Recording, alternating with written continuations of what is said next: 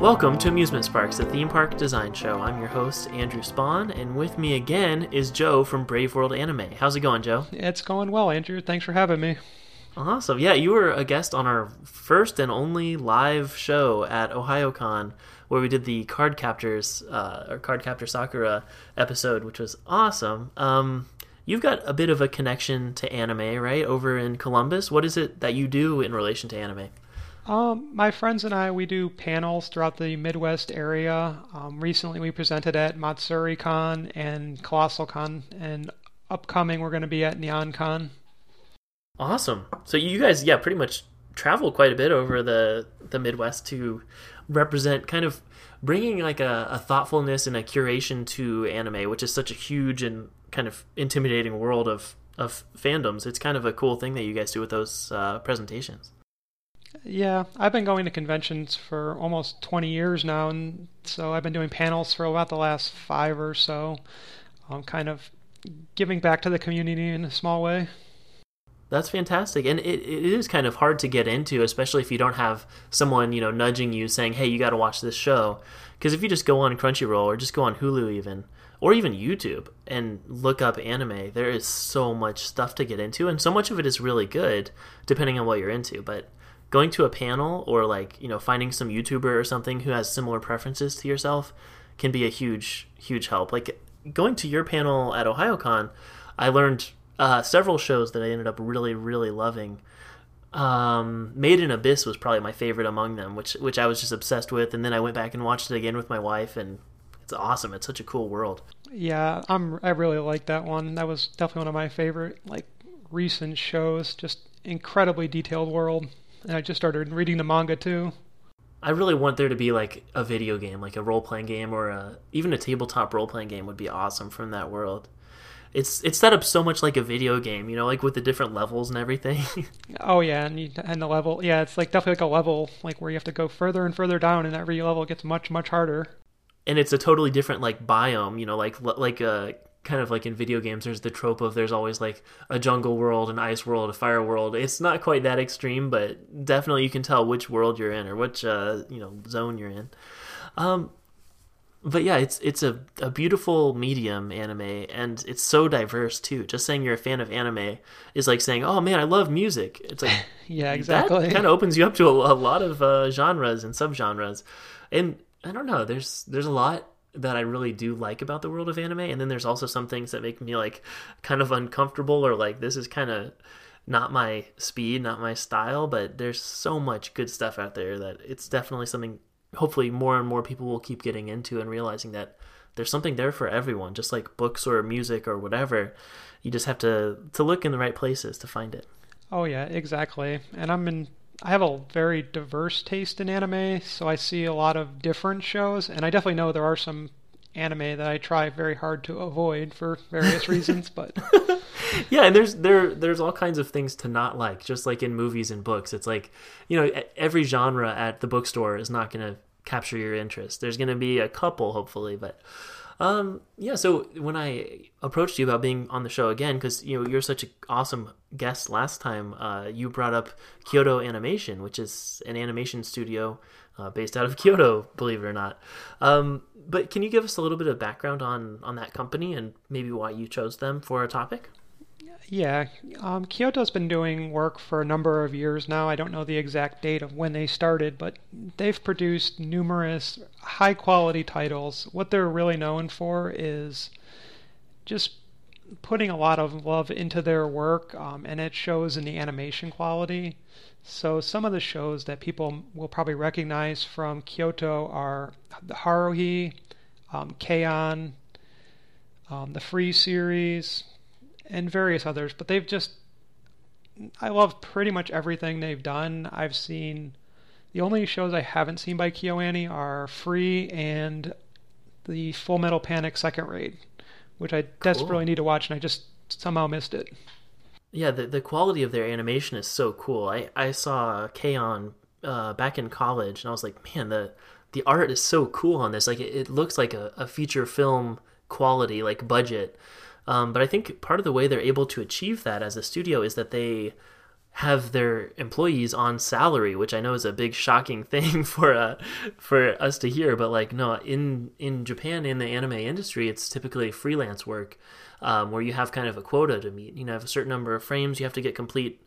You know, really kind of before you get paid, that sort of thing. So it creates this kind of toxic, uh, almost like crunch style um, workflow, which seems really awful um, for the humans involved uh, and even amazing studios that make really good quality work, like Studio Ghibli, who, who might still be my favorite uh, anime, well, Japanese animation. I'm so sorry. Uh, studio, they don't really have a lot of um, good track record for treating their people very well, or uh, you know, giving dignity to the human lives involved in creating the the art. It's all about serving the art. Whereas at Kyoto Animation, I feel like they give the people uh, enough attention and they care for them and treat them well so that they are incentivized to put more effort into the animation and make it really, really top notch stuff. It's really cool. Yeah, one thing with Kyoto Animation too is they're really good about like recruiting young students like out of college and just getting like fresh minds into the business and they have a really good training program because they have a lot of veteran animators on the staff but then they also bring in new people that are talented but maybe just need a little bit of experience. I also really like that they're kind of allowed to experiment and go kind of different directions with some of the art styles. Like they don't all look identical. Like you can't always tell from a screenshot if it's something that's made by Kyoto Animation, whereas like kind of everything from Studio Ghibli looks like everything else from Studio Ghibli in a way, especially you know female characters' faces, for example. Um, but yeah, it's really cool how their their animation can be kind of diverse from being kind of cartoony and a little chibi to being pretty lifelike, considering that it's still anime.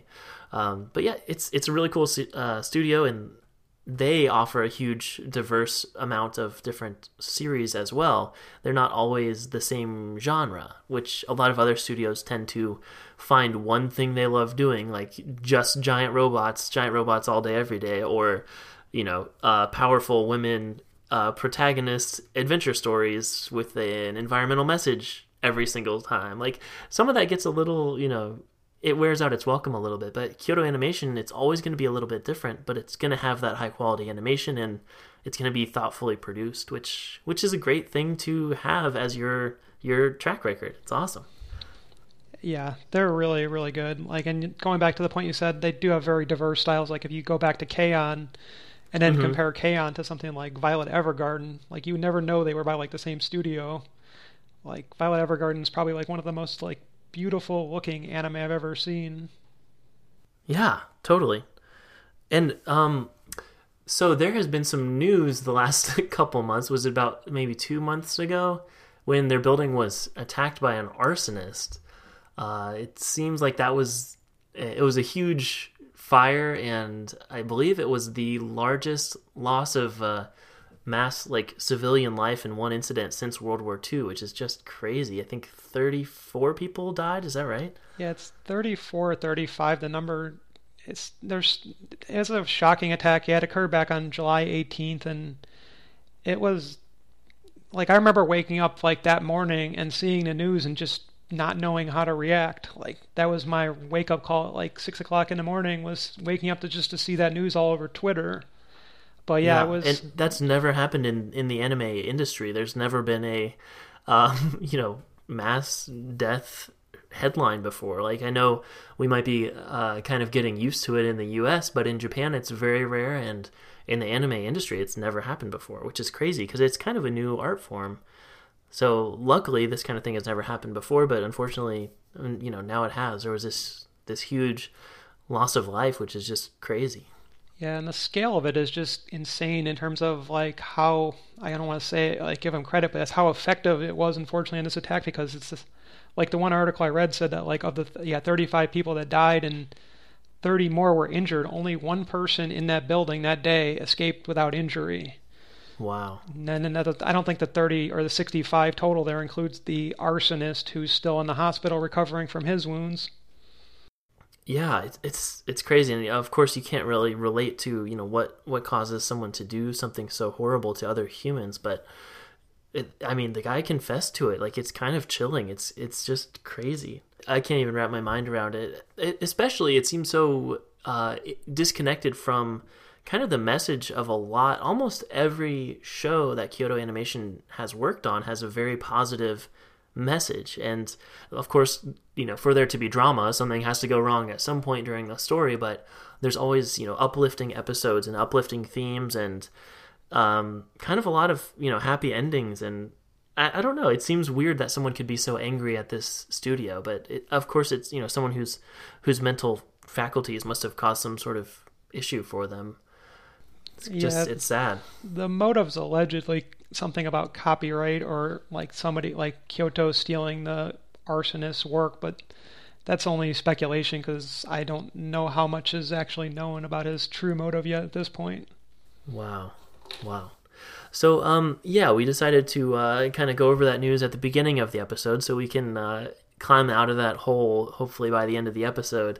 And uh, luckily, the anime community has kind of banded together and they've done a GoFundMe to kind of help the studio get back on its feet and you know get back to what they love doing, which is working on making more anime. Um, and it's been really successful. They've raised over two million dollars for getting that studio back up in action, and there's a lot of ways you can can contribute to the cause. They're they're selling digital artwork directly through the studio, and they also have a bank account that you can just donate money to, which is really cool. In addition to that GoFundMe page, which is uh, put on by Sentai, I believe. Uh, correct. Yeah, yeah. A lot of the American studios were raising funds to give back to the Kyoto Animation Studio, and the outpouring of support, like immediately after the incident, was like one positive that would came out of this. It was just usually with these type of situations, you still have some back and forth about like, well, what's the real cause of this or what's this? But no, in this case, it was everybody was like, how can I help? Like, what can I do to give back something to these people that meant so much to me? Right. Yeah, it's it's crazy, and it was definitely a huge loss for that company because they only had, I think, 160 employees. So they've lost a huge chunk of their workforce, and it's not like these kinds of artists just grow on trees. Like they're hard to come by, and it's going to be a big loss for the studio. Um, and in addition to the human toll, but you know their their creative load, like they won't be able to accomplish as much or be as prolific as they typically are. So, uh, yeah, big time bummer, but the good news is they're still around. They're still making more art, and I'm sure that they'll use that, uh, all those emotions to further push the envelope of what's possible with this art form, which will be really cool to see in the future. So yeah, there's uh, there's some things blooming, you know, in the aftermath here.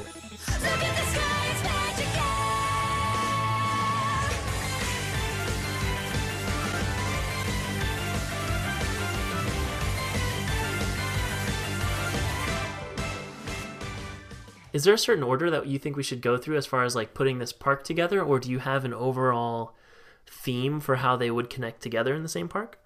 Um, I got a few different sections to go through, and just that's kind of how I broke it up this time. Just a few that had some like logical connections. Some things, some shows were pretty easy to be like, hey, this would make sense in an amusement park, and then other ones were kind of difficult to figure out like how they would maybe fit into like an amusement park type setting.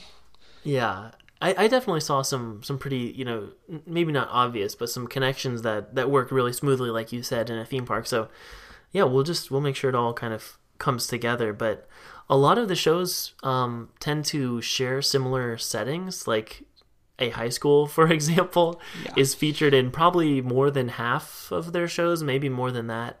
So that could be kind of an interesting thing doing like a theme park version of a Japanese high school for you know those of us who haven't been to a Japanese high school but would want to, the experience of that. That's definitely one, um, especially with shows like Haruhi and K-On being like two of their most like well recognized shows, along with yeah. things like Chunibyo, Hyouka. There's just so many. You're right. There, pretty much everything or most of the shows they've done involve high schoolers. Mm-hmm. So that yeah, having some type of setup that way makes a lot of sense. Cool. And then you could do like free, which is you know obviously you know this Joe, but it's a show about uh, swimmers. So you could just have a pool and be like, here's the, the free pool. Uh, I don't know. You can competitively race in swimming there if you want to. I don't think most people go to the theme park for that, but maybe there's also a free wave pool. yeah, I was thinking like definitely water, some some water attraction. It could even be like slides that like are like the racing slides or something too. Yeah, and I mean that's kind of goofy, but it, it is like an, a really obvious one, and it definitely fits. And then they there is also a show that's about a like an archery club. I'm trying to think of what it's called.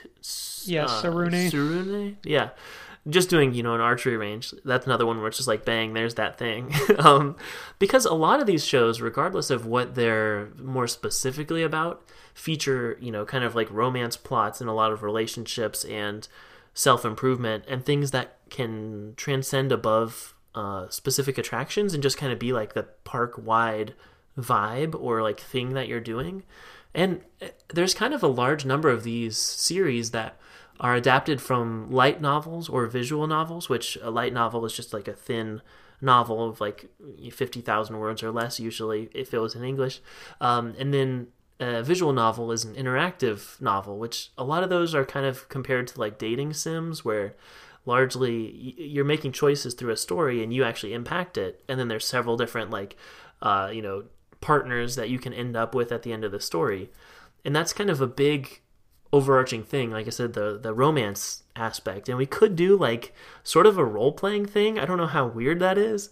Um, but like where you get to make some choices in a story not that you actually end up, you know, with a significant other at the end of visiting the theme park, but within canon, you know, maybe your character does or something like that. Or it could remove maybe the dating sim aspects of it and just make it an interactive story experience within this school or this uh, theme park.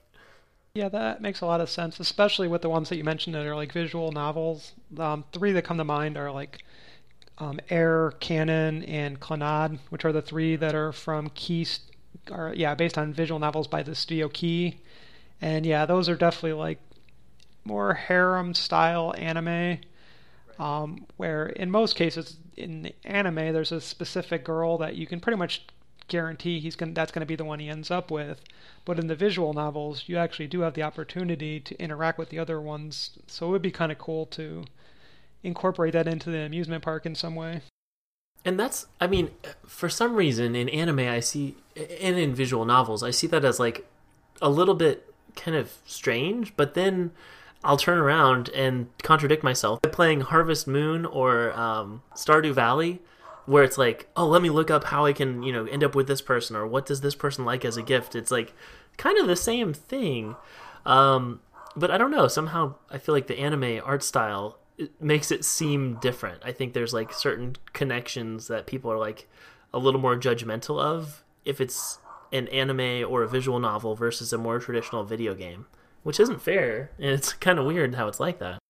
I should play more like visual novels. I haven't played too many, but yeah, it's I know with the anime, whenever I watch an anime, it's based on a novel or a visual novel or like a harem anime. I always seem to pick the girl that's not the final choice, so I should probably play with uh, play the actual visual novels, and I can actually have a more control over that.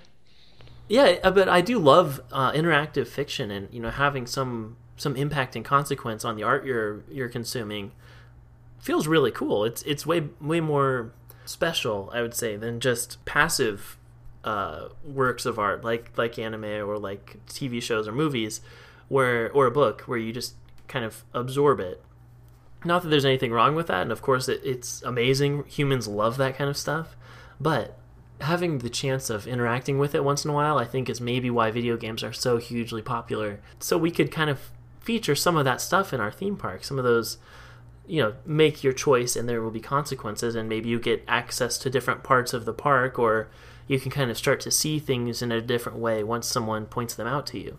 So that's a way we can kind of do uh, something for people who are repeat park guests to give them like a longer story arc, so to speak, other than just a one day episode when they're there.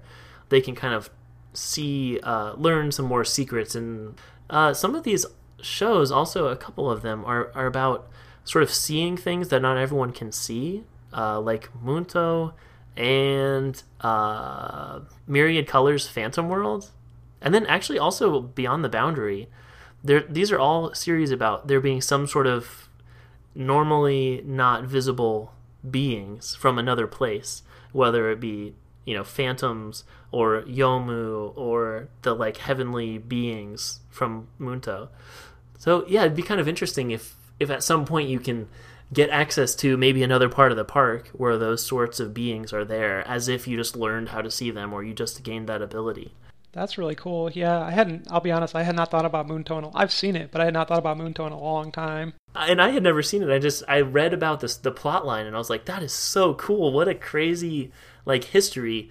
It kind of reminded me of Made in Abyss, where there's this really well thought out um, sort of history and like background.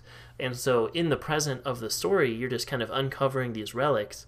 But if you go on the wiki, you know, there's tons of of like how this world came to be the way that it is. And I, I love the feeling of that, of uncovering something rather than being told something. Yeah, that's a really good example. And I should probably go back and rewatch that one. I remember liking it when it came out. It's definitely one that I think most people like. I'm looking at the my anime list sorted by members, and I can't even find it on here. So I couldn't find much about it um, on YouTube. I think I only found like one review of it. Um, but it seems like a cool concept. I love the idea that it's sort of three three episode arcs. Like I love um, art forms that are maybe a little bit more restrictive, which also makes it uh, maybe less intimidating to make. Because if you start to write a book and then you plan on there being a series of of 25 novels or whatever, or you're writing a comic book and you're like, well, now I have to do issue two, three, four, five, and in perpetuity. That's pretty intimidating. But if you're like, I'm going to do a, a limited run, three episodes, and then in a couple years I'll do three more episodes. Like that seems much more doable and and uh, less intimidating. And I don't know, I feel like you can kind of master what you're working on because you know when it's going to be over, which which is kind of cool. I love that that concept. A little different than diving into like One Piece or something that's like at, at episode like oh a thousand God. or something. yeah, One Piece is is an excellent example of the opposite of this. Which I mean, of course, you can do like a, a one shot like a movie where it's just like here's the story, it ends at an hour and a half or two hours, um, which which also would work. But breaking it down further than that, where it's you know, maybe the length of three movies, like a trilogy, but you're doing them one episode at a time, one of nine at a time, which is kind of cool. Um, let's see. What else is popping to mind for you? Um, going back, well, sticking with the high school aspect, but um, is one of my favorite anime by like Kyoto, and it's a very mystery centric anime, so it definitely makes sense. Um, a lot of the mysteries in there are like really benign. They're not like you must solve this murder. They're usually like, why is this silly event happening in our high school? So that seems like a good opportunity for some interactivity with the guests as well. Um, some type of like mystery rooms to have them solve some relatively simple puzzles. Um, maybe have like some of the some actors um, playing the characters from the show. Chitanda, who's the main female protagonist, is one of my personal favorite anime characters. So I would appreciate that.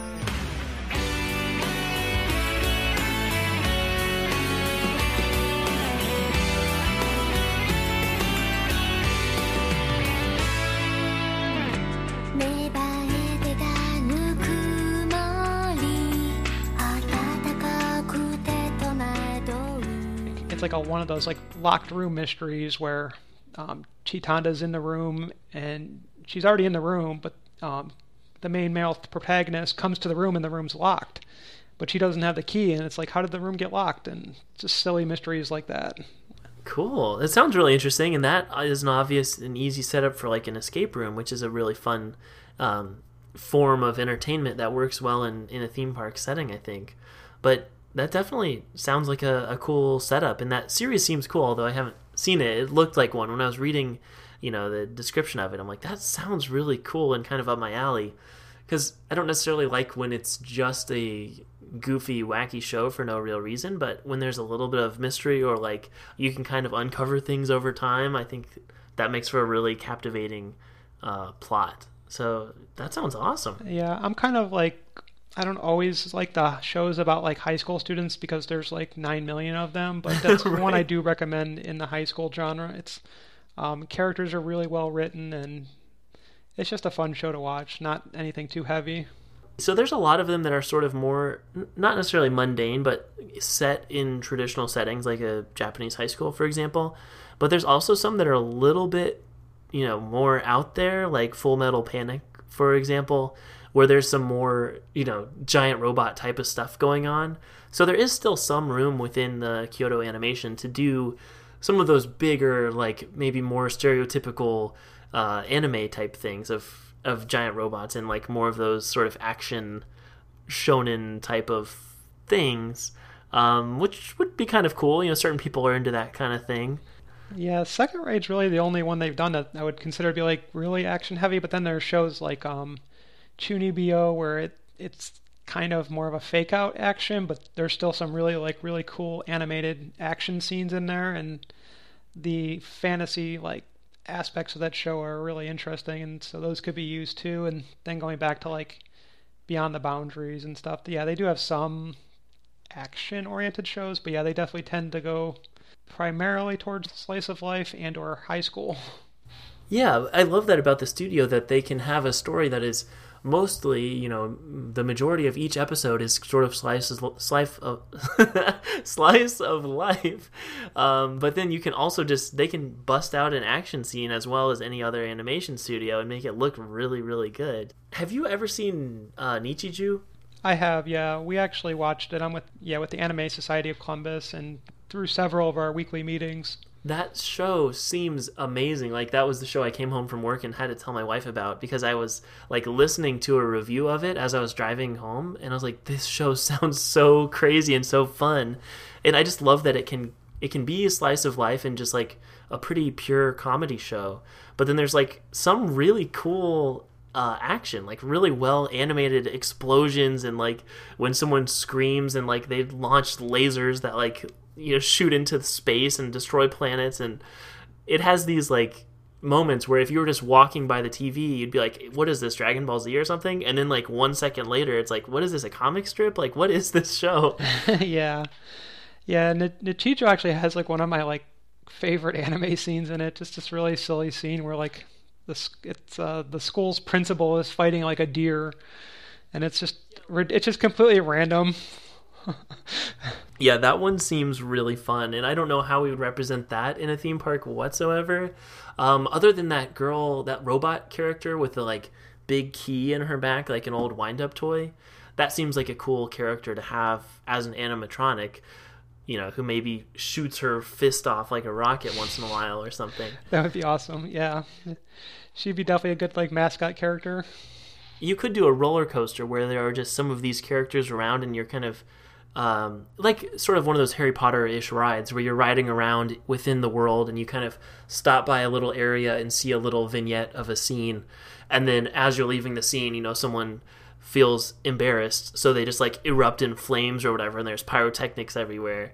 Like, have those really absurd reactions happen, like where you you know step into a scene basically from your ride vehicle and then something absolutely mundane happens but their reactions are like so extreme that it it forces your vehicle to like be flung from the room into the next scene or something like that.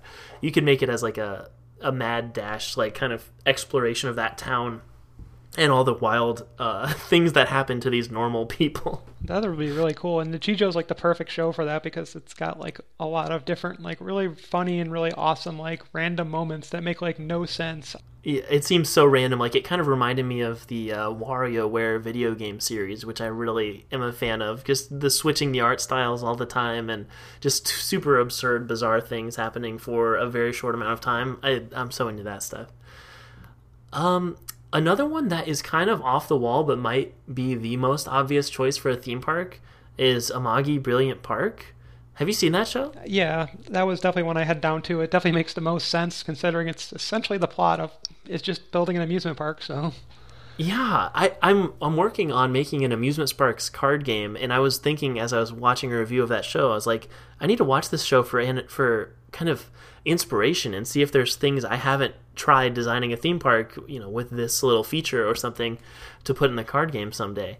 Um, but it seems really cool. Like it's about magical creatures who kind of need joy to survive like that's their sustenance so they open an amusement park to make people happy so that they can continue to live which is such a cool like it reminds me of like you know santa claus or something like you know he needs people to believe in order to exist like this kind of fun uh it's a continuous cycle where it's like he makes people happy so that he can continue to exist and it's a, a symbiotic relationship you know how humans and santa interact in real life that was the weirdest example to bring up, but anyway. No, it makes sense, and it's actually pretty. It's a good example because it's pretty funny because you also get to see a lot of like the park mascots and stuff like not acting as their characters, so they're still dressed up as like mascot characters, but then they're at the bar drinking beer and eating chicken, and there's just some really. Those are like some of my favorite scenes from Amagi. Is just every time when they're like still in their costume, but just drinking and everything. And it seems really cool too that you can have um, you know walk around characters but that is the actual character there's not a person inside there necessarily like they're just a magical creature uh, you know walking around and this is their existence and they work at the theme park. Like yeah. it's really fun to do that. And then we could bring in characters from other series by kyoto animation and you know just say however these people were brought from their maple world or whatever their original world was called they were brought from all over the fictional you know kyoto animation universe into this theme park. And they're like well we need joy to survive so we're going to run the theme park. So the overall like grand vision that i think might be really cool to kind of connect all this stuff together you know marvel cinematic universe uh, wise would be to have it kind of set in amagi brilliant park um, but then maybe there's sort of a a connection like so with Munto, which I haven't seen, but there's this the kind of power supply for these heavenly beings um, is human emotions. So human emotions are what what kind of fuel them, and over the you know hundreds of years or whatever, they've traveled to many parallel universes and kind of depleted all of the human emotions and like basically overforested, you know, the multiverse. And so they eventually get attacked by humans and then sever the connection to the humans. But some people can still see their their land masses up in the sky. And so I was thinking that maybe because so much of this of these shows are kind of about melodrama and, and slice of life and relationships, that your outcome of your day to day like episode, you know, your episodic arc, if you go back for the entire season, potentially and this is crazy, but what if those emotions are sort of building some uh, long-term like meter that's either fueling these you know heavenly creatures, or if they're negative emotions, they're going to the Youmu from beyond the boundary, which are kind of physical representations of negative emotions. So like those two shows, although I've actually never seen either one, based on their descriptions, they seem like kind of opposite sides of a coin. Like one of them is more about positive emotions and absorbing um, fuel from that, and the other is a physical representation of negative emotions. So maybe your impact on this world, and maybe just within the high school or whatever, um, if you make a big positive impact on the world and the people around you, you build more of a connection in that direction towards the heavenly beings. And then if you build more of a negative connection to people, then the the Youmu are more empowered and like attack more or whatever. Am I crazy? Is that nuts? No, you definitely put some thought into that. I definitely give you credit for that because I've actually seen both shows, but Munto has just been too long and Beyond the Boundaries. I guess my memory is really, really bad at this point. But no, that's a really cool idea and definitely, again, provides some ways that the park could be like changed so that way people want to come back each time. Then it's not going to be the same experience every time. Right, and and I don't know the day to day interactions like the amusements and the slice of life part of it might be hard to replicate because you know how do you slice a park guest's life you know like i mean slice of life shows are just about depicting kind of everyday stuff but this is a theme park. You know, people are going on roller coasters and going on escape rooms and all kinds of like wild things um, that are not exactly slice of life. You know, that more sort of mundane style. So it might be kind of hard to to get those things to connect. Yeah, that is a that is one of the challenges I was trying to work through when I was coming up with this idea. right, because it's it's hard to do relationships um, with fictional characters in real life. I guess for me, since I don't do many rides or anything, like when I go to amusement parks, it's it's more about the experience. So as long as we have opportunities for the guests to interact with the characters from the shows they love, that would be like the main attraction for people wanting to come back. Is they get to hang out with the characters that they know so well from the various shows and You've given me uh, encouragement there that you could just kind of have someone who's really in character. Um, and you know maybe you don't actually go on a date with them so to speak but if you get along with them and you can entertain them or make them laugh then maybe they you know hand you a ticket and say why don't you meet me here later? or whatever. They give you access. They give you some sort of reward to go do something else or to get into you know sort of a, a, an area that's off limits to the average person. Um, you've rewarded them by either just being like you know a fun person or being a big fan of that show where you can reference you know something that you know that they like and make them happy kind of like in Anim- animal crossing where it's like or so many different video games where if you know what someone's favorite food is and you give it to them then they give you something special in return. It could just be as simple as that. You know it doesn't have to be about long-term relationships because it's just you know the day while you're here just a day and in this kind of everyday sort of setting. I really like that yeah. And it rewards the guests for participating which is what we want. Oh that's awesome. Um oh you know what would be cool? So um violet evergarden is about sort of about ghostwriters like someone who writes on behalf of another person.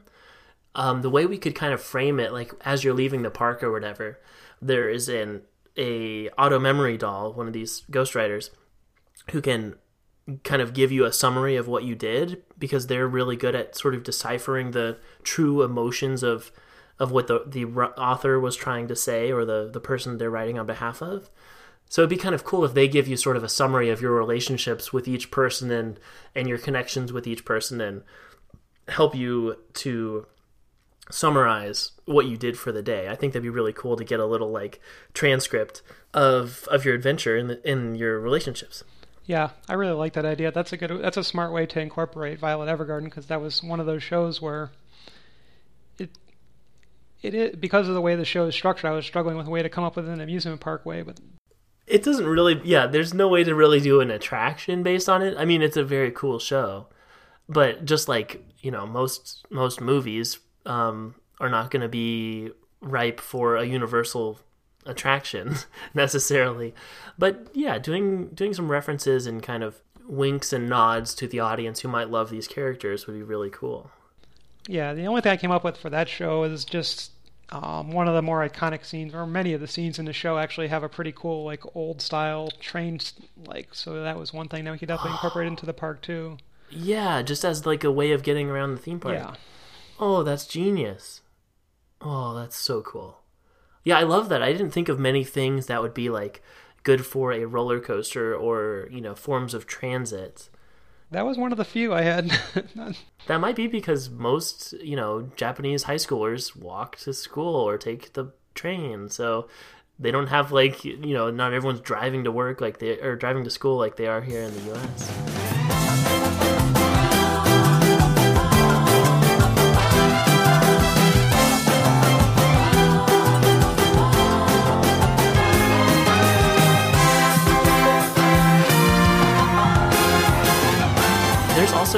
We could do like a shopping district kind of thing, like um, from Tamako Market, or there was another. Uh, Kanon has a shopping district that we could just have, you know, represented there as like a cool, cute little Japanese style market um, for shopping and getting food and stuff like that. Yeah, Tamako would be a cool one to involve because that was one I was thinking of too. Just recreating the shopping mall because they have it pretty clearly laid out in terms of like what each store is. And looking at the list of them it's like there's Tamaya which is the main like main store in the in the show. But then there's also a store that's just called Just Meat. And so I'm like I approve that one. That's a fun name. Oh that's awesome. And um, with the um, Clannad and Kanon yeah Clannad there is a um, Nagisa, who's the female main protagonist, her mom and dad run a bakery, and her mom is really famous for making like awful bread. That's like makes everybody like kind of feel sick, but it might be something, might be a challenge we can make guests do. Oh, that's funny. Yeah, like bread with really weird ingredients where, yeah, it's not gonna like poison you, but you know maybe there's pop rocks baked into it or some like Yeah. really bizarre And um, Akiko, who's the female protagonist, I think Natsuki, I think it's her mom, and she makes like really she makes jam, and again similar similar reaction. I think it's basically the same joke being repeated, but they're both pretty funny. I like those shopping scenes in a lot of anime. It's like I, I think part of it is eh, not even just anime, but just in Japan. You know, um, I've been watching the uh, Fast and the Furious movies for some reason, and uh, Tokyo Drift. They go into like a little convenience store and I'm like, "Oh, everything is so cute and so like well designed and I love the way that everything's bright and colorful and cheery." So seeing that represented in anime or film or whatever, I'm always like, "Man, I want to go there. That looks so cool." So giving people a chance to do that, I think would be really neat. Yeah, there's another older anime like not Kyoto Animation, but it's um Abenobashi Shopping District and that's another one about an old shopping district that's really cool.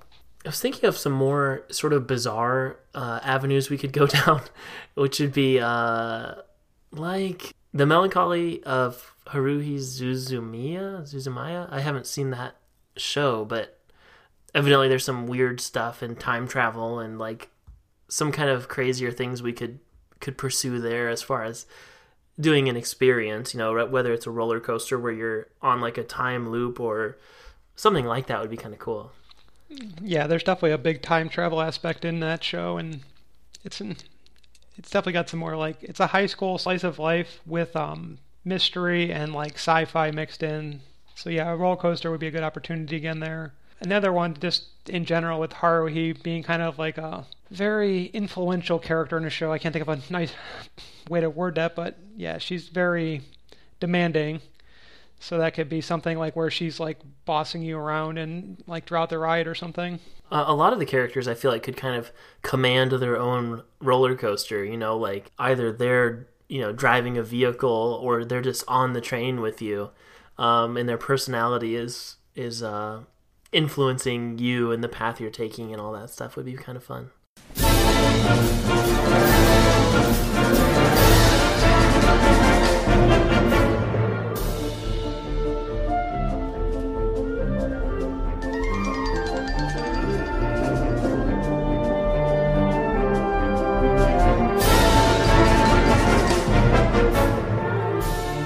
Um, Star seems like it would fit in in the school pretty smoothly, but I also read about a couple of spin-offs of that series.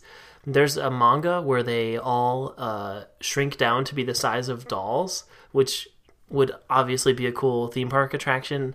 You know, the the old Honey I Shrunk the Kids um, or A Bug's Life type thing, where it's just like giant sized stuff around you, making you feel really small um, would be fun. And then there's also a video game called Lucky Star Moe Drill where it's kind of a, a series of quizzes where you're trying to beat the other characters. So almost like a trivia night, um, or just like a series of mini games and little quizzes that you have to try to, you know, especially for our audience here who are, I would assume, fans of these shows.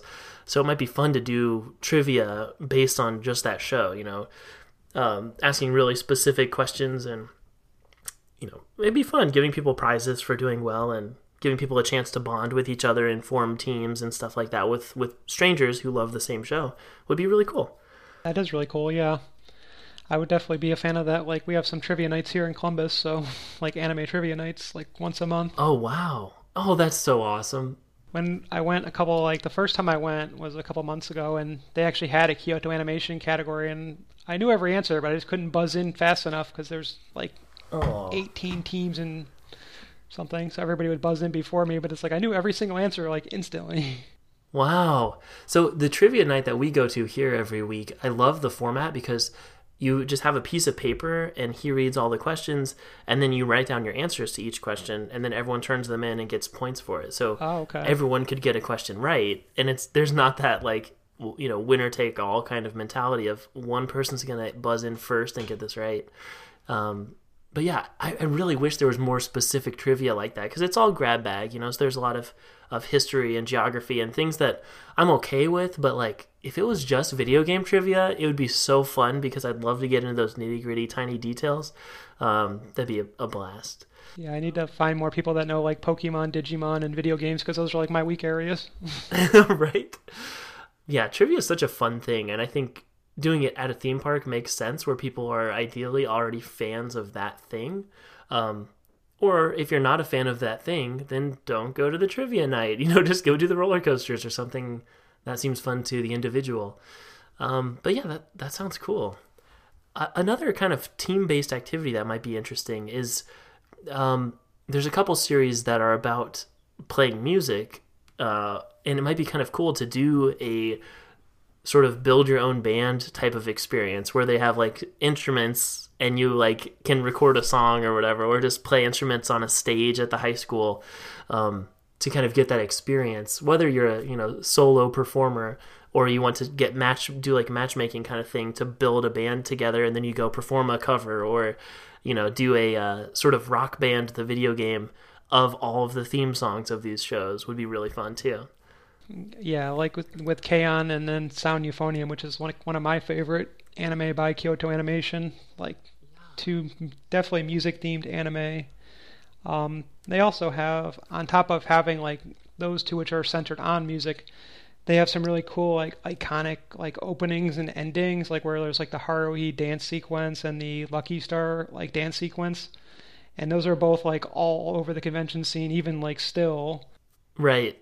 Totally. And a lot of these shows, you know, if you Google the name of the show and look at images, there's going to be like little gifs of the characters like doing a cute little synchronized dance and there's there's so much fun that music can add to to any fandom like this, which I feel like representing that would be awesome. Yeah, that was definitely something I was wanted to incorporate into the park was like around the music just because there's so many cool moments another cool a cool video that I found was kind of showing the evolution of Kyoto animation by showing like 30 seconds of the opening of every show that they did, starting with the first show and going through the most recent. And you can kind of see, you know, how the art style is a little bit different, but it also gives you a cool overview of seeing which shows you might like. You know, because if it's just a, you'll see in the intro that it's just you know, people in swimsuits splashing each other. If you like that kind of show, they exist. Or, hey, look, a giant robot. Or there's some crazy stuff, and this girl's like shooting a rocket off of her arm, and um, you get like kind of a, a general vibe better than just seeing the cover of the Blu-ray or whatever. If you see it in motion and like the kind of vibe they're trying to project with the intro, can be a really good um, preview of what's in the show. No, that's really cool yeah, they definitely have some very, very like memorable openings. Um, and they might be hard to play like if in a rock band type setting because typically um, a lot of Japanese music in general uses a lot of chord changes. You know, traditional American rock and pop is like four chords, um, but in Japan you you have like nine to 17 chords in like one anime intro. It's just wild how their their just musical style is a lot more diverse than ours usually is. Um, but but yeah, it'd be it'd be kind of fun a fun challenge to learn those songs on guitar or whatever, and then go play it in the high school auditorium. It'd be really fun. Like a, you know, getting to actually role play as a member, you know, uh, from K-On! or whatever would be fun. That's really cool. Yeah, I like zero musical skills, so this will be interesting for me. I guess if they have a beginner level, I might be able to maybe pass. Yeah, and and you could set it up because it's a high school. You know, there could be music 101 or whatever. There's freshman level music band class, or orchestra or whatever. Um, yeah, that sounds that sounds fun. And then yeah, like we said earlier, archery and swimming. Something I think that's really neat about how they come up with some of these series is that they have kind of contests for people to create a story uh, that they might end up adapting into an anime series. So maybe you know, in English classroom or whatever, you can go to like a writing workshop or you know a pitching workshop where you come up with like your great idea for an anime series, and you know maybe there could be some premium options where someone is there to draw you know the cover of your novel or whatever for you um, in the Kyoto animation style but it'd be really cool to empower people to be creative and be um, open about what they're creating and get feedback and make it better and and you know get some word maybe even from from professional writers who could be here on staff you know giving people feedback or um, saying you know maybe this is something you could change to make it more interesting or more unique or or whatever. It could be kind of a cool learning experience.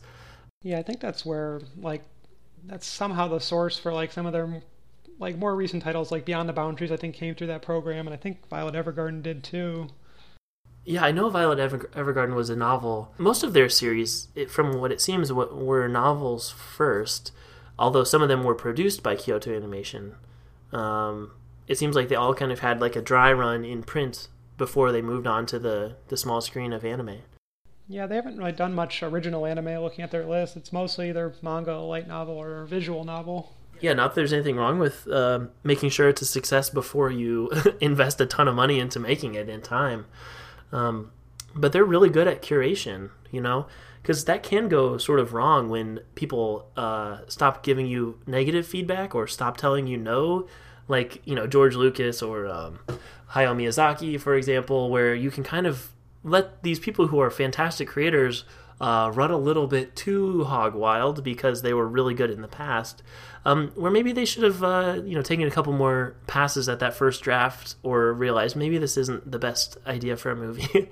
Let's just stop them real quick. yeah. It seems like Kyoto Animation has more checks and balances in place for that to make sure that it is a successful idea for a story. You know, maybe it's not going to be a, a guaranteed hit, but it's got a better chance than just whatever this person felt like doing. Is there anything else like fun at a school that we should represent? Maybe oh. art would be cool. Having an area where you can learn how to draw your favorite character or whatever.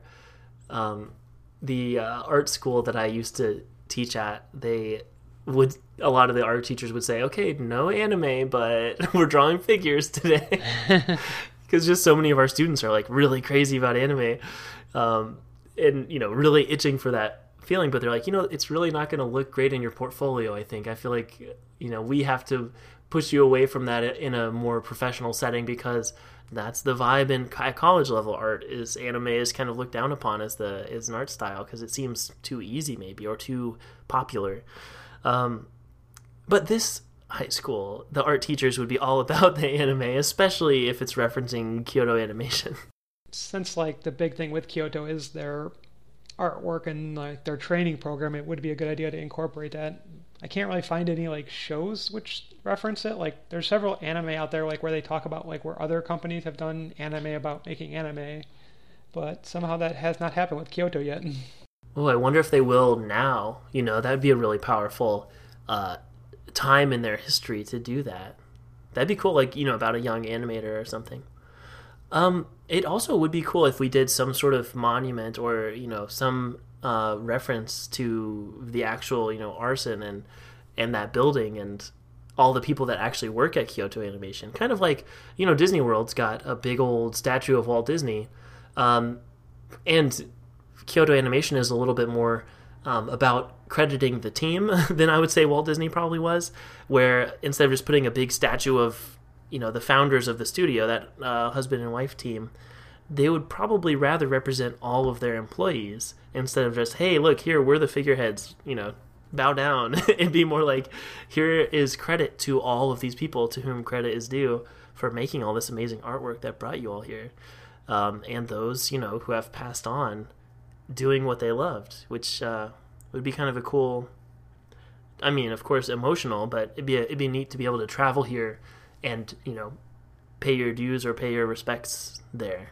Yeah, no, I definitely think that's like a must-have for the park, and it was something I was also considering with it. And maybe a shrine or something. Hmm. Yeah, just some type of mural, just kind of referencing like the people that the people that were lost in the event, and just maybe some of the credits or the, some of the talk about some of the shows that they worked on or just their how they influenced the studio just to, like kind of like a little bit almost like a, like a library of like showcasing some of their work that they put into the studio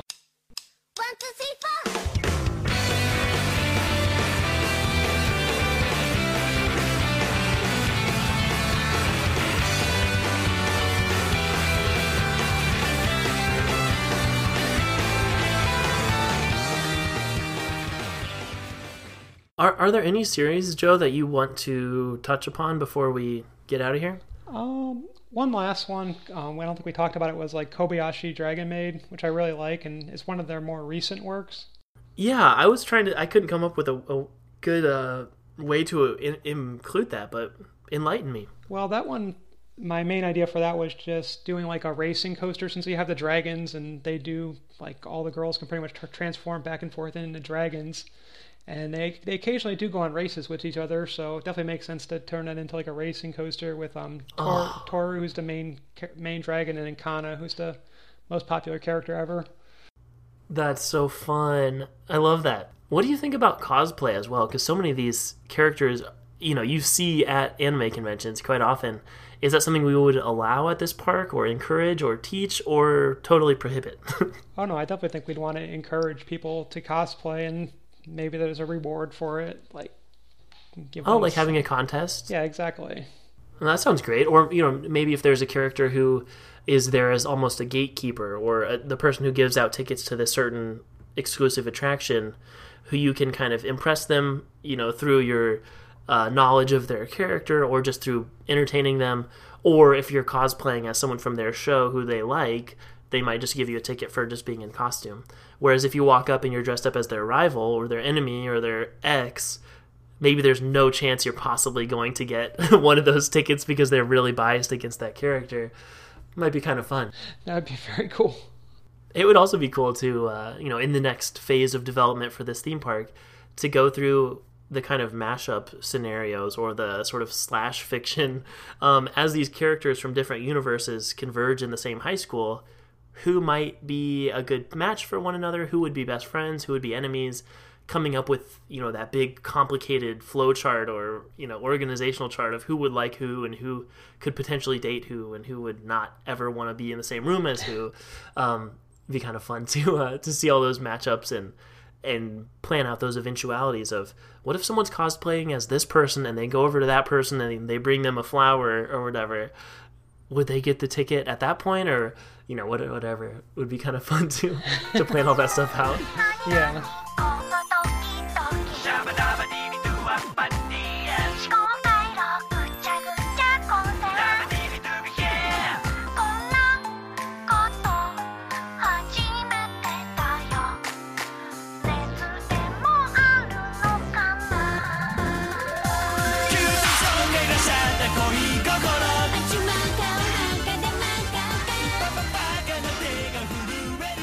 Joe thank you so much for being on the show again this is so much fun i, I love bringing on an expert who can help me um, put together you know make the the fandom connect to the theme park which i could not do by myself at all No, this was a lot of fun. It's always a blast, man. Um, and yeah, if you liked hearing Joe, feel free to check out the Cardcaptor Sakura episode. That was one I, I really loved that episode. It was really fun to do. Um, but if people are interested in in hearing more from you, where can they go online? Um, right now we're on Facebook and Twitter at Brave World Anime. We also have Instagram. I do need to get up and start working on our YouTube channel for Brave World Anime, but no content yet. Um, and then just upcoming, we'll be at NeonCon. So if you're in Northeast Ohio on October 5th, check us out. Awesome. That sounds great. And yeah, I I might try to get back in the old convention circuit because I think it was it was a really unique experience doing it, you know, live in front of an audience. And I liked having the sort of visual aids. We had like a projector and a screen set up with with little gifs of what we were talking about, um, which worked really smoothly for for Cardcaptor Sakura. I'm not sure if it'd work for every single episode of Amusement Sparks, which tend to be kind of all over the place as far as what we're talking about at any given time. Uh, yeah. Um, but it worked really well for that one. Um, but that was a blast, and I, I like always. I appreciate you being on the show and helping me out and lending your knowledge and your talents. And yeah, like we said earlier, go check out some anime. There's all kinds of good good stuff out there, no matter who you are. Like there's tons of stuff my grandmother would love. You know, um, it's just about finding the right one and maybe not watching the wrong ones. Because I, I know a lot of people who were like turned off for years because they watched the Pokemon anime, you know, and they're like, well, this is really kind of mindless or overly simple depiction of this world I love. Um, but yeah, there's a lot of good stuff out there, especially, I would say, from Kyoto Animation. Yeah, one last one to plug real quick, just because I love it and I want more people to Yeah. watch it, is A Silent Voice, which is on Netflix. So if you have Netflix, definitely watch it. It's a movie. It's one of KyoAni's only like standalone movies I can think of. It's fantastic. It's absolutely beautiful. I think almost all their other movies are an adaptation of the anime series that they did. Yep. So it's called A Silent Voice. Yes. Interesting. And it is on Netflix now. I just double checked it. Um, could you give us a brief, you know, like what it, what kind of genre it is or what it's like? It's another high school one, but it's a really, it's a definitely an emotional story. It focuses on a girl, Shoko. Um, she is deaf, and when they're in elementary school, she is bullied, and she's bullied so bad that she eventually ends up transferring out of the school. But then she ends up um, reuniting with her bully, like, so this was an elementary school, and they get reunited in high school, and you get to kind of see like the payback that he got like for being a bully like it didn't all go well for him and so he's having a tough time now because he's been being bullied for like the last several years so Wow. it's really moving really really good Oh, that sounds fantastic. Thank you for that recommendation and thanks for being on the show, man. thank you very much